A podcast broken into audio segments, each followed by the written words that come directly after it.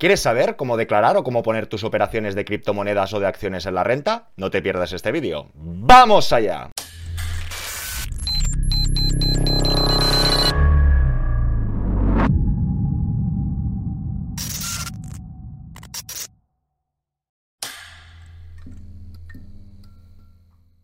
Hola a todas y todos, bienvenidos al Banquero del Pueblo. Recordaros que cuando lleguemos a 100.000 suscriptores nos veremos las caras. Y en la sesión de hoy volvemos a hablar de fiscalidad. Recordar que cada vez quedan menos días para presentar la declaración de renta. Se acaba el 30 de junio. Aunque no sea obligatorio presentarla ya, recomiendo a todo el mundo que lo vaya preparando. En la sesión de hoy veremos cómo declarar, cómo poner en la renta esas compraventas de acciones o de criptomonedas que serían ganancias y pérdidas patrimoniales, tal como vimos en la sesión de ayer. La sesión de hoy la estructuraremos en dos pasos. Uno, cómo obtener la información y dos, cómo ponerla en la renta. Empecemos. Para no hacer un vídeo muy extenso iremos directamente al grano. Hoy daremos por hecho que todo el mundo sabe cómo acceder al aplicativo del IRPF. En este sentido, recomiendo otros vídeos que hemos visto en el canal, que veríamos los plazos de presentación y los datos fiscales de la renta, los gastos deducibles del alquiler, cómo poner estos gastos deducibles del alquiler en la renta, cómo confirmar el borrador y saber si alguien está obligado o no a presentar dicha renta, precisamente. Pero hoy vamos a ver concretamente un extracto de operaciones de acciones o de criptomonedas, cómo se introducen en la renta. Como comentamos ya con los gastos del alquiler, recomiendo que primero recopilemos toda la información y la tengamos en un Excel y después que la pongamos en la renta. Si alguien ya tiene toda esta información recopilada, que coja el índice y salte directamente a la parte práctica de este vídeo. Sigamos. De entrada, como os comentaba, tendríamos que inventariar todas estas operaciones. Aquí a mano izquierda podríamos ver un extracto de operaciones de acciones, de Criteria, de Iberdrola, de Telecinco, de Solaria, de Europac. Pensar que es un extracto antiguo, ¿eh? pero para hacer el ejemplo nos sirve. Una vez tenemos este extracto, lo tendríamos que pasar a nuestro amigo Excel. ¿Por qué? Porque ya veréis más adelante, que lo veremos en la parte práctica, pero necesitamos tener resumida todas las operaciones que hemos hecho. Entonces, la renta tiene una limitación. Como mucho se pueden informar 48 operaciones. Es decir, si alguien ha hecho 50 operaciones comprando Santander, podría poner cada operación individual en la renta o en su Excel se podría hacer el cómputo global de todas las operaciones y solo informar un valor. Es decir, si has hecho 50 operaciones con Santander y 50 con BVA, como no te van a caber en la renta, vas a poner solo una operación de Santander, que será el cómputo global de cómo te han ido estas operaciones, y en el caso de BBVA haríamos lo mismo. En función de las operaciones de cada uno, lo podrá agrupar de más o menos manera, todo y que yo recomiendo tenerlo en el Excel para tenerlo simplificado y en función del espacio operaciones tomáis una decisión o otra. O incluso imaginaros, puede ser que alguien haya hecho muchas operaciones con diversos brokers, que ha hecho trading. Entonces, en vez de poner todas las operaciones, pondría un broker, dos brokers y tres brokers y el resumen de toda esa contabilidad. Como iba comentando, en el extracto tendremos toda la información, la fecha de la venta, la fecha de la compra y veremos el número de títulos, si nos han cobrado comisión y el importe de dicha operación. Como podéis ver, este PDF está totalmente transcrito aquí. Y con el Excel os doy una herramienta que si seleccionáis todos estos datos y están bien organizados, si os vais a datos y a filtro, tendréis la facilidad, por ejemplo, de ver vuestra contabilidad global. Lo quitáis todo y ponéis ventas. Y aquí solo saldrán el importe de todas las ventas, con lo que lo podréis sumar y podréis tener un cómputo general para saber el importe de las ventas. No, banquero, que quiero ver las compras.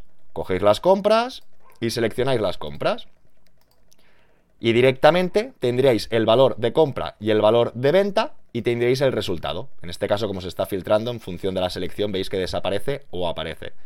Y aquí veríamos que en este año el resultado global sería una pérdida de 563,87. Pero como íbamos diciendo, tenemos que poner al menos cada una de las compañías en las cuales hemos invertido y el resultado de estas. Pensar que se tienen que aplicar o descontar las comisiones. Entonces, no las apliquéis en sentido inverso. Es decir, cuando tú vendes, no has cobrado 2.947, has cobrado menos porque te han restado 10 euros. Por lo tanto, o lo contáis directamente en las compras y en las ventas, o os dejáis esta comisión apartada. En todo caso, aquí tendríamos agrupadas estas operaciones. La venta de Criteria de 2.900 y 525 nos harían 3.400. Y las compras. Y aquí veríamos que hemos perdido 120 euros en Criteria. En Iberdrola hemos ganado. Aquí hemos perdido. Hemos perdido. Hemos ganado. Hemos ganado. Y el cómputo global sería negativo. Faltaría tener el CIF o el nombre de la empresa. Yo normalmente ponía el IRPF con el CIF, pero ya he visto que se puede poner el nombre. Cada día se aprende. De manera resumida, lo que necesitamos tener es empresa por empresa, el coste de adquisición, el coste de transmisión y tener en cuenta estas comisiones. Y en el caso de las criptos, en el caso de las criptos, quien visteis el vídeo de ayer, sabéis que se podía tributar de cuatro maneras diferentes. Si minabas, actividades económicas. Si ganabas referidos, actividades económicas o iba al marginal de la renta. Si te pagaban o hacías staking, sí que iría a rendimientos de capital mobiliario y en este caso vamos a tratar las ganancias y pérdidas patrimoniales de la compraventa de criptomonedas. Pero en criptomonedas también hay varios escenarios. Puede ser, como en el primer caso, que con euros compremos un Bitcoin y después vendamos este Bitcoin y volvamos a tener euros. Es decir, si alguien compra una criptomoneda, no lo tiene que declarar aquí. ¿Se ha comprado y se la mantiene, que está haciendo hold? No. Eso ya entraríamos si le pertoca en el patrimonio o en el 720. Pero de entrada, si alguien compra una criptomoneda, no tiene que hacer nada. Si la ha comprado y la ha vendido, recordar que tiene que haber una transmisión, entonces sí. En este caso sería, pasamos de fiat a Bitcoin, de Bitcoin a fiat, o en euros en este caso. Sería un tipo de operación nos podríamos encontrar otra operación, que compro Bitcoin y luego solo vendo una parte de Bitcoin, que también lo podríamos encontrar en las acciones y si no ya dedicaremos otros vídeos a ampliarlo. Y por último, podría ser una permuta. Con euros compro Bitcoin, después con estos Bitcoins los cambio a Ether. Aquí sí que tendríamos que declararlo, porque aunque nosotros no hayamos recuperado el dinero en euros, tenemos que ser conscientes que en cualquier transacción con criptomonedas o fuera con divisas, siempre está el equivalente en euros. Y sobre ese equivalente en euros sería donde nosotros tendríamos que cotizar. Repaso estos ejemplos y vamos a la declaración de renta. En este primer caso, también destacar que aquí no he puesto comisiones, porque las comisiones, para simplificarlo y ir más deprisa, lo he puesto en el importe o en el precio de compra, pero que sepáis que es lo mismo, siempre y cuando las incluyáis.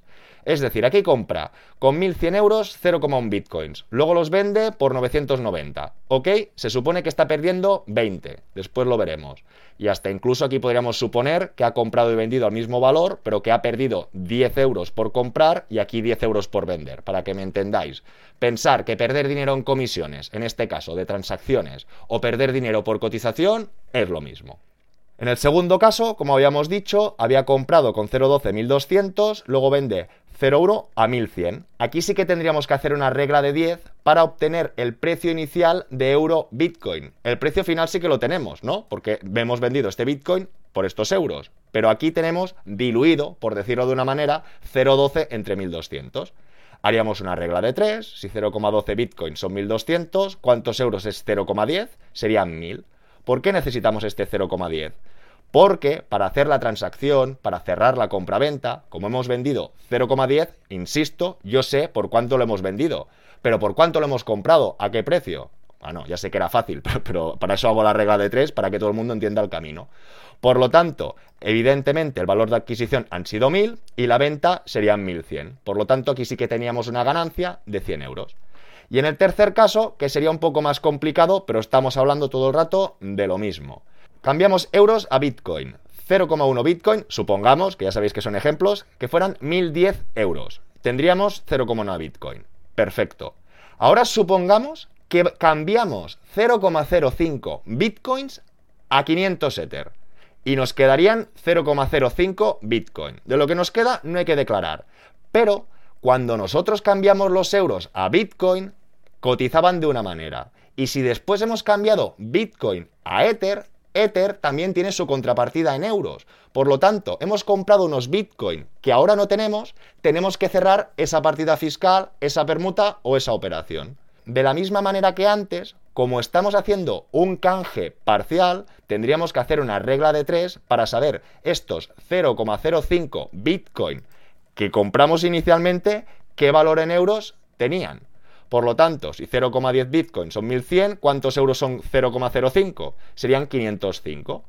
Y considerando que si no aquí tendríamos otro cambio de divisa, en este caso, para hacerlo más fácil, digo que son pares, es decir, que el Ether y el euro cotizan a 1. Con esta regla de 3 ya obtendríamos el valor de adquisición inicial de este 0,05 bitcoins, que serían 505 euros, y el valor de transmisión, suponiendo la paridad del Ether con el euro, serían 500, estaríamos declarando una pérdida de 5 euros. ¿Hasta aquí todo claro? Espero que sí. Esto, como decíamos en la anterior sesión de los gastos deducibles del alquiler, si queréis hacer el mismo día la declaración de renta y recopilar toda la información, ¡boom! Os va a explotar la cabeza.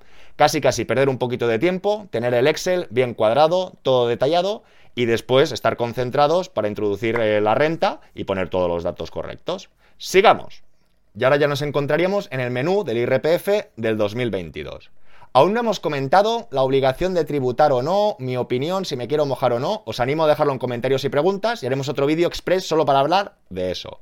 ¿Por qué digo eso? Porque todo el mundo que haya hecho operaciones con acciones o con criptomonedas, lo primero que tendría que mirar es si en los datos fiscales sale dicha información. Si alguien ha operado con acciones y las acciones no salen en los datos fiscales, muy probablemente con la empresa o compañía que haya operado no ha transmitido dicha información a España o a la Hacienda española. Por lo tanto, muchas personas que pueden tener la duda de si tributar o no, no sé si lo saben o si lo saben, ya dedicaremos otras sesiones, banda de si están registrados en España o no, si tú los datos fiscales te salen o no, ya tendrás un claro indicio de que lo saben. Para toda la gente, insisto, con criptomonedas y acciones, tendría que acceder a gestionar cartera de valores. Y ahora accederíamos a la operativa que según esos datos fiscales que el broker o compañía ha facilitado a Hacienda, ya veríamos inventariado todas estas operaciones. En el mejor de los casos, esto está bien porque nos evita hacer el Excel. Pero si alguien lo quiere o no declarar, si ya lo tiene aquí, mmm, está fastidiado porque ya tienen dicha información. Aquí sería una manera de introducir los datos en la renta que luego se traspasarían. Pensar que todo esto pueden ser compañías, ETFs, fondos de inversión, y en datos de valor veríamos su ISIN, la descripción. Y si vamos a agrupaciones, veríamos en sí las operaciones que se han hecho. Adquisición, vale, a 117,97. Transmisión, vale, has vendido a 145. Y de esta manera, informando de las adquisiciones y transmisiones, si nosotros hacer la cuenta de la vieja, ya lo transmitiría a la renta. ¿Ok? Esto sería el primer camino. Y si esto no estuviera informado, tendríamos otro camino. Podríamos ir directamente al borrador declaración renta web. Y una vez aquí, tendríamos que ir a apartados de la declaración. Y si recordáis el vídeo de ayer, ¿de qué estamos hablando? De ganancias y pérdidas patrimoniales, ventas de bienes, subvenciones, premios, ok. Y en este desplegable ya veremos que tenemos inmuebles. Hoy no es el caso. Monedas virtuales, premio y acciones cotizadas. Empecemos por las acciones. Y una vez le damos acciones, nos aparecería este menú. F2, ganancias y pérdidas patrimoniales derivadas de la transmisión de elementos patrimoniales. En este caso, transmisiones de acciones negociadas. Lo que tendríamos que darles al lápiz. Entidad emisora. Supongamos los datos de antes o me los invento. Aquí pondríamos Iberdrola. No lo veis, pero está aquí detrás, ¿eh? Valor de transmisión. Significa la venta. Supongamos que hemos vendido... Esto tendríamos que replicar el Excel, ¿eh? Por favor. A 1000 euros. Y el valor de adquisición 500 euros. Perfecto, aceptar. Ya tendríamos la información puesta. Veríamos que ganancias patrimoniales, como compramos a 500 y hemos vendido a 1000, de momento tenemos una ganancia patrimonial de 500 euros. ¿Que queremos informar otro valor? Alta entidad emisora. Y volveríamos a repetir el procedimiento. No, es que ahora la entidad es Santander. Ponemos Santander. Valor de transmisión. No, ahora he vendido a 500 porque antes compré a 1000. Aceptar y automáticamente ya tendríamos otra operación incorporada. Si fuéramos al resumen, ya veríamos suma de ganancias, 500, suma de pérdidas, 500. Estaríamos a la par. Y así se tendría que ir poniendo todas las operaciones. Como os decía, si hemos hecho cuatro compraventas de Santander, para no perder el tiempo, mejor ponerlas todas resumidas. Y ahora, si quisiéramos informar criptomonedas, podríamos ir avanzando por el menú o volvemos a ir a apartados de la declaración y seleccionaríamos monedas virtuales. Y aquí en monedas virtuales, más de lo mismo. Tendríamos que ir al lápiz y aquí tendríamos el mismo menú para las criptomonedas. Denominación de la moneda virtual. Supongamos que es Bitcoin. Perfecto. Y aquí pone, indique el tipo de contraprestación recibida a cambio. Es decir, es una compra-venta, es una permuta. Si yo con euros compro un Bitcoin, no tengo que declarar nada, a excepción de patrimonio y el 720 si fuera el caso. Si compras y no has vendido, insisto, no hay ni ganancia ni pérdida patrimonial. Por lo tanto, si yo compro con euros un Bitcoin y lo vendo y vuelvo a recuperar euros, sería una compraventa estándar y aquí en el desplegable sería la F, moneda de curso legal. En cambio, en el último supuesto, en esta permuta, yo con euros compro Bitcoin y luego este Bitcoin lo cambio a Ether. en este caso la contraprestación recibida, que sería otra moneda virtual. Y si con Bitcoin has comprado un NFT, otro activo virtual. Pero aquí tenéis las diferentes opciones, ¿de acuerdo?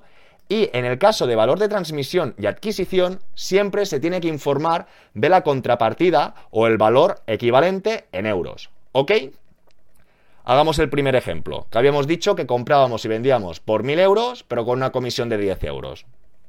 Importe adquisición, 1.000. Gastos, 10. Y la transmisión, lo mismo. Supongamos que hemos recuperado el mismo dinero, pero que hemos perdido las comisiones. Por lo tanto, veríamos esta pérdida patrimonial de 20. Uy, ha reflejado la denominación de la moneda virtual transmitida y no ha indicado el tipo de contraprestación recibida. Ay, que me he olvidado, perdona. Moneda curso legal. Perfecto. Y aquí ya tendríamos la pérdida patrimonial. ¿Que quiero poner otro valor? Venga. Alta de otro elemento patrimonial. Ahora aquí, por ejemplo, quiero poner la operación que hemos hecho de Ether, porque es el valor final que tenemos, ¿no? Pues Ether. Valor de transmisión sería el valor final, que habíamos dicho, 500 euros, 500 euros. Comisión, 10, 10. Y aquí el valor de adquisición, que el valor de adquisición tendríamos que hacer la regla de 3 para ver ese día que cotizaba el Bitcoin o la parte que hemos vendido en euros e indicarlo, que habíamos dicho 510, lo mismo, 500 y comisiones 10. Y aceptar. Otra vez, nos preguntan, ¿qué tipo de cambio? Ah, no, no, perdón, que aquí es que me he quedado con el Ether, otra moneda virtual aceptar.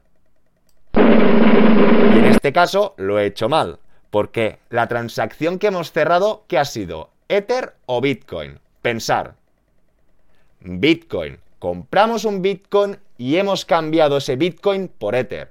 Por lo tanto, esta transmisión, que es adquirir y vender, se ha producido de Bitcoin, no de Ether. Este cambio, o la simulación que hemos hecho en el Excel, os lo recuerdo, este último caso realmente la transacción que se ha cerrado es Bitcoin. Ahora tenemos Ether y Bitcoin, pero tenemos que declarar la parte de Bitcoin que se ha cambiado. Este Ether, si otro día hacemos otra permuta, lo vendemos o recuperamos euros, será cuando habrá que indicar Ether. ¿Ok?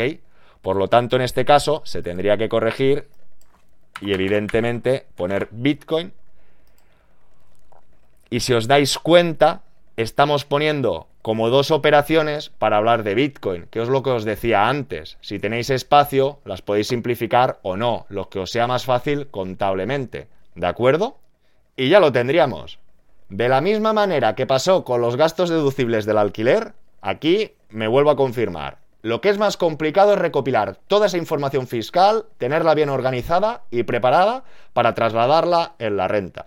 Y si alguno tiene dudas en declarar, no declarar, qué hacer y no hacer, dejármelo en comentarios y le daremos una vuelta y haremos vídeos en ese sentido. Si os ha gustado y os ha ayudado, darle like y suscribiros. Espero vuestros comentarios y preguntas y nos vemos muy pronto con más y mejor. Hasta luego.